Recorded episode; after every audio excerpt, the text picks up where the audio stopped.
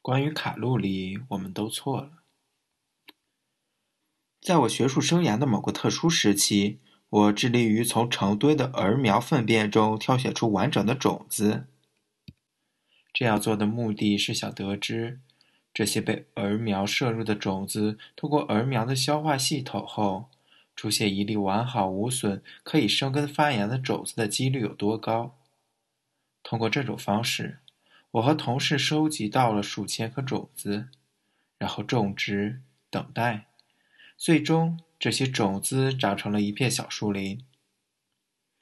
显然，儿苗摄食的植物种子在逐渐进化，以保证种子可以不受消化作用的破坏，得以完整存活下来。鸟类总是希望尽可能多地从果实中得到能量，而植物也为繁衍后代、延续物种下足了功夫。我后来逐渐地意识到，人类也不可避免地在和我们的食物进行博弈。在这场战争中，我们完全错误地计算了我们的战利品——卡路里。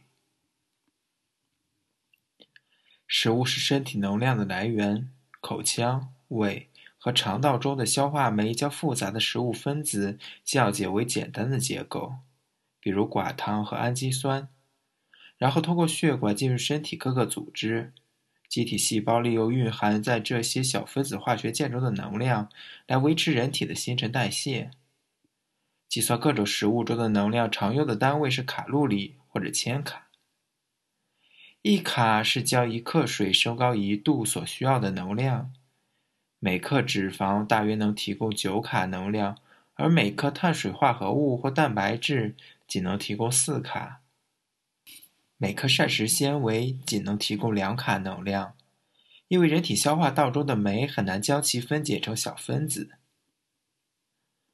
你所见过的所有食品标签上的能量数值，都是基于以上估算或相关推论而计算出来的。但是，用这些近似值计算能量是基于这样一个假设：得到以上数据的，那些在19世纪实验室中完成的实验，能够准确地反映不同人从不同食物中获得的能量，而新的研究却表明，该假设过于简化了真实情况。想要准确计算出一个人从某种食物中获得的总能量，必须将一系列复杂因素考虑其中，比如食物是否可以抵抗胃肠道的消化作用。煮制、烘焙、微波以及久烧等烹饪方法会怎样改变食物的结构和化学性质？身体降解不同食物所需要的能量有多少？消化道中属于异己的细菌能在多大程度上促进消化？它们又会从人体中获得多少能量等？营养学家正在尝试了解更多关于食品能量的内容，并设想逐步提高能量标签的准确性，但事实可能会证明，消化是一个极其复杂的过程，以至于人类可能永远都无法找到绝对可靠的公式，来计算我们能从食物中获取多少能量。一个难以敲开的坚果。现有的能量计算标准存在许多缺陷，这些缺陷源自标准制定之初，19世纪。当时的美国化学家威尔伯·奥林·阿特沃特创建了一套计算食物能量的标准，又以计算每克脂肪、蛋白质或碳水化合物中所含能量的平均值。该标准沿用至今。在当时的条件下，阿特沃特尽了他最大的努力。然而实际情况却是，没有哪一种食物可以使用平均值来计算能量。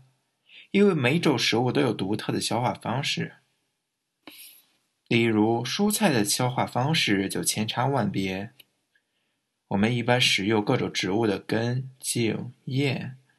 一些植物茎叶细胞的细胞壁会比其他植物的坚固很多，即使在同一种植物中，细胞壁的坚固程度也会有所不同。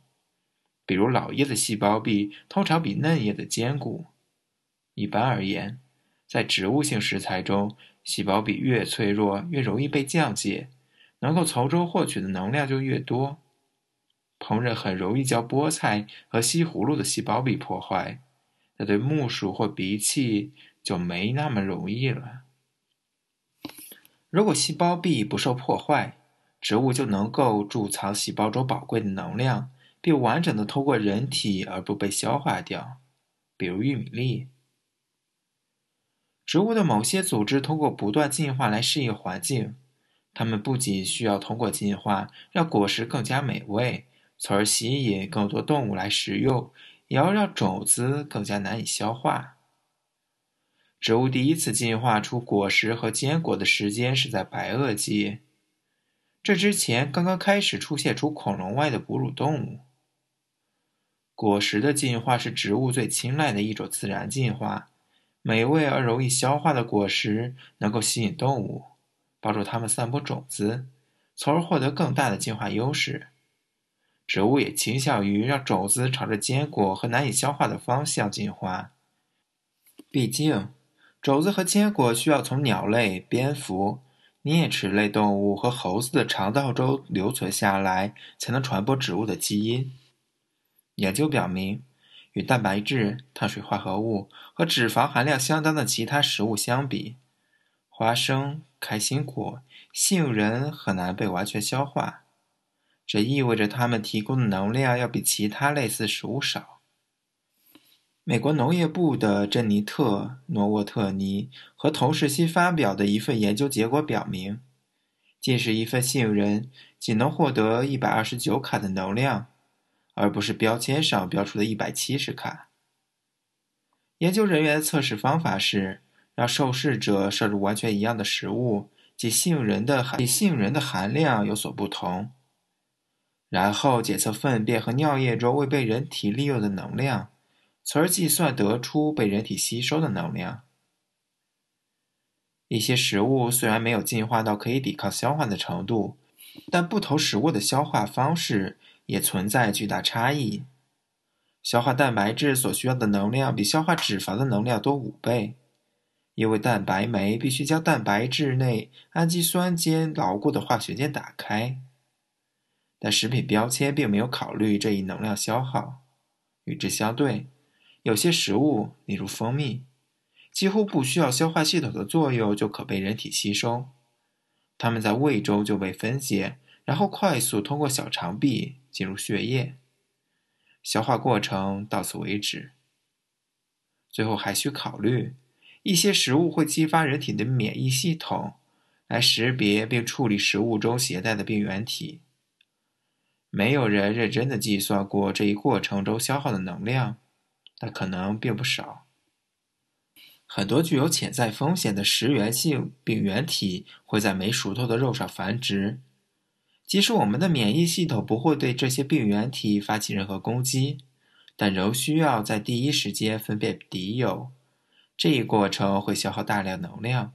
更不必说如果生肉中的病原体导致腹泻，会有大量的能量损失了。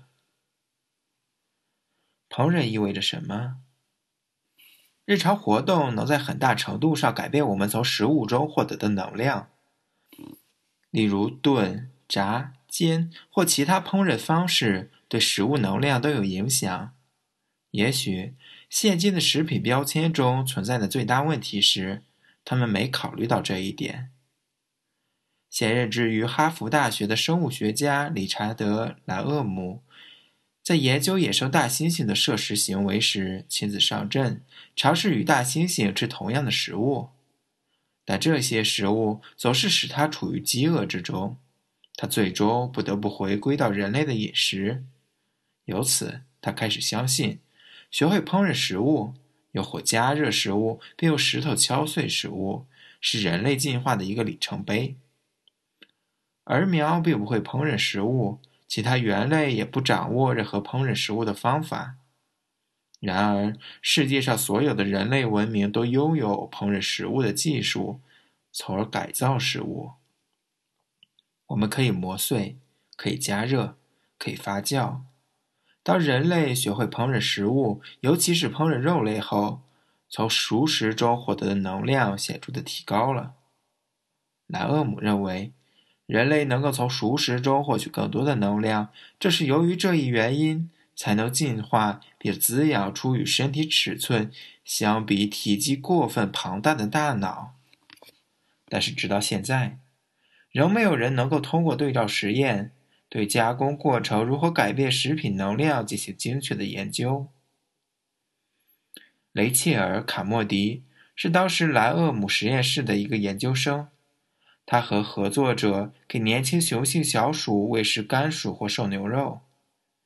他所采用的食物包括生且完整的、生且捣碎的、煮熟且完整的以及煮熟且捣碎的4个组别，并且让小鼠无节制地进食4天。无论食用捣碎还是完整生甘薯的小鼠，体重大约减少4克，而食用熟甘薯的小鼠，体重却增加了。相似的，吃熟肉的小鼠比吃生肉的重了1克。这样的结果是具有生物学意义的。加热可以加速蛋白质降解，从而促进蛋白质的消化吸收。同时也可以杀死细菌，并有可能降低免疫系统进攻病原体所消耗的能量。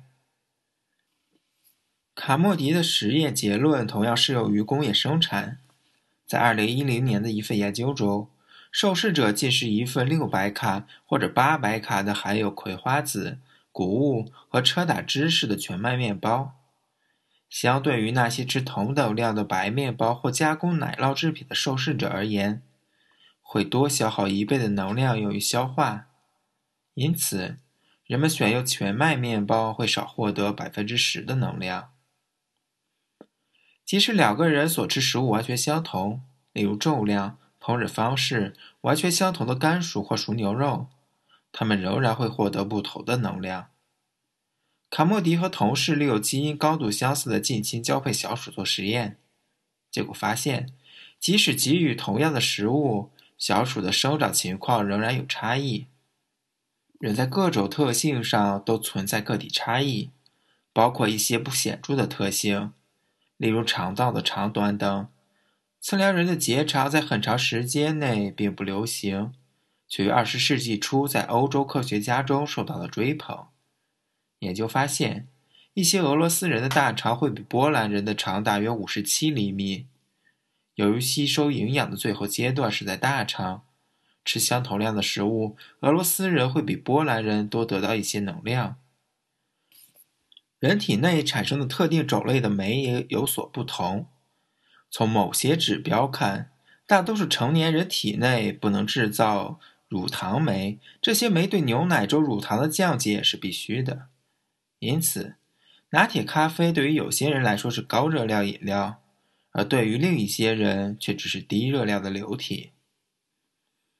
科学家逐步将肠道菌群视为人体的一种特殊器官。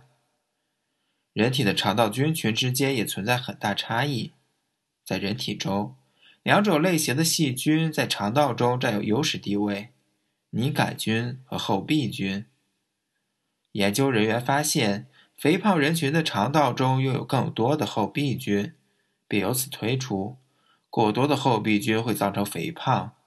这是因为在一定程度上，过多的厚壁菌可以更有效地代谢食物。未被小肠消化的食物到了大肠，并没有直接排出体外，而是分解成更多的营养物质进入人体循环。如果这些营养物质没有被直接利用，就会以脂肪的形式储存起来。另外，有一些细菌仅在特定人群肠道内存在，例如某些日本人的大肠中存在一种能够有效分解海藻的独特细菌。事实证明，未经加工的海藻色拉中存在一种能消化海藻的海洋细菌。肠道内的细菌就是从这里偷到了消化海藻的特殊基因。现代饮食中含有众多容易消化的加工食品，这导致肠道中能够消化纤维类物质的细菌数量有所减少，而人体自身的酶却难以消化这类物质。如果我们的肠道继续保持这样不利于细菌生长的环境，我们从类似芹菜这样富含纤维素的食物中所获得的能量可能会越来越少。尽管现在我们对人体消化有了新的认识，但几乎没有人尝试去改进食品标签中的能量的计算方法。我们可以对阿特沃特建立的体系做出调整，来解决坚果消化过程中的能量计算问题。我们甚至可以对坚果逐个计算能量，并推广到对不同食物的能量计算。这些转变需要科学家借鉴诺沃特尼及其同事研究杏仁的方法。每研究一种食物都需要采集粪便和尿液。根据美国食品及药品管理局的法规，该机构不会阻止食品经销商根据这一新的研究结果改变能量数值。更大的挑战在于，需要根据不同的烹饪方式来修订食品标签。到目前为止，还没有任何人想努力将这样的修正付诸实践。即使我们彻底地改进了能量的计算方法，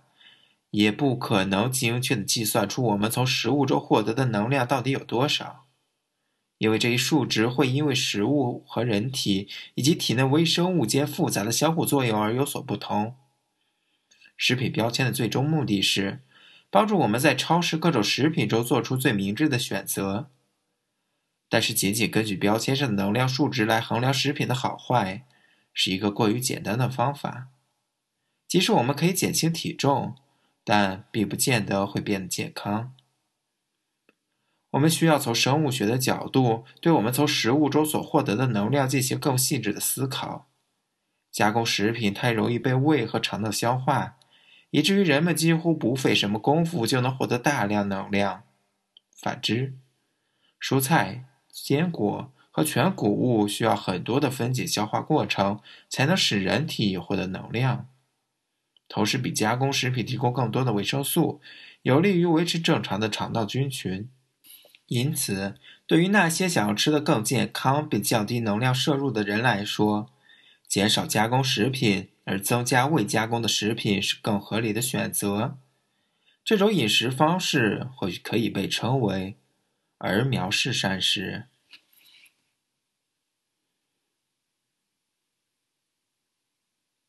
晚安。